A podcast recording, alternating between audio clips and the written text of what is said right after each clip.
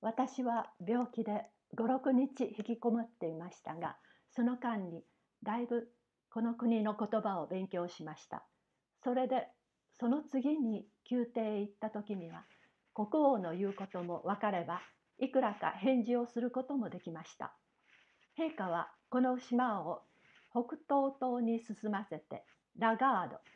下の大地にあるこの国の首都の上に持っていくようお命じになりました。ラガードは約90リーグほど離れていたのでこの旅行には4日半かかりました。旅行中この島が空中を進行しているような気配はちっとも感じられないのでした。3日目の朝11時ごろ国王は自ら貴族帝臣役人どもを従えられそれぞれ楽器の調子を整えるとそれから3時間休みなしに演奏されました。想像しくて私はもう耳がつんぼになりそうでした。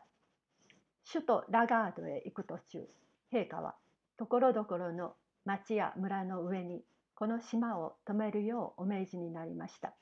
これはそれぞれ人民の訴え事をお聞きになるためでした。小さい重りのついた紐がこの島から下ろされると下にいる人民はそれに手紙をくくりつけます。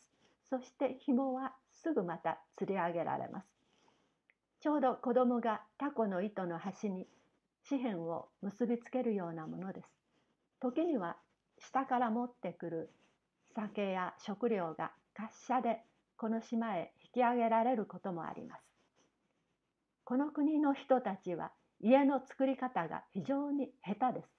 壁は歪み、どの部屋も直角になっていないのです。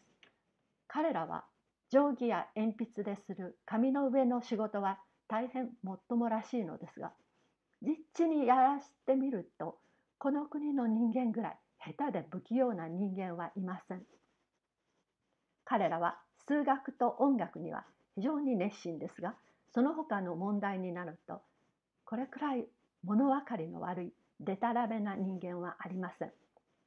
理屈を言わせればさっぱり筋が通らないし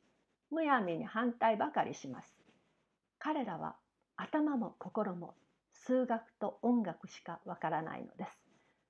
それにこの国の人たちはいつも何か心配していてそのために1分間も心は安らかではないのですが他の人間から見たらそれは何でもないことを心配しているのでした。その心配の種というのは天に何か変わったことが起きはすまいかということです。例えば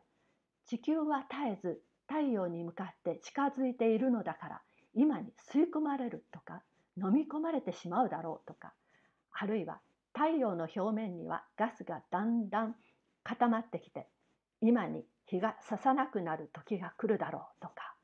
この前の彗星の時は地球は星の尻尾に撫でられないで助かったが今度31年後に彗星が現れるだろう。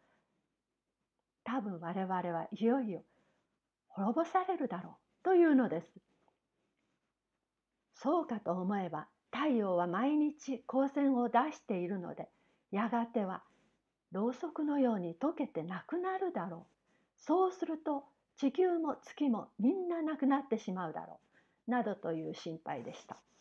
彼らは朝から晩までこんなふうなことを考えてビクビクしています。夜もよく眠れないしこの世の楽しみを味わおうともしないのです。朝人に会って第一にする挨拶は太陽の具合はどうでしょう。日の入り日の出に変わりはございませんか？今度彗星がやってきたらどうしたものでしょうか？何とかして助かりたいものですなとこんなことを言い合うのです。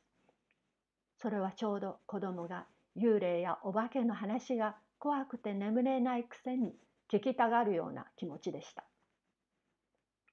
私は一月も経つとこの国の言葉がかなりうまくなりました。国王の前に出ても質問は大概答えることができました。陛下は私の見た国々の法律、政治、風俗などのことは少しも聞きたがりません。その質問といえば数学のことばかりでした。私が申し上げる説明を時々叩き役の助けを借りて聞きながらいかにもつまんなさそうに顔つきでいられます。私はこの国のいろいろ珍しいものを見せてもらいたいと陛下にお願いしました。早速お許しが出て私の先生が一緒に行ってくれることになりました。私はこの島のさまざまな運動が何の原因によるものかそれが知りたかったのです。この飛ぶ島は直径約4マイル半のまん丸い島です。面積は1万エーカー。島の厚さは300ヤードあります。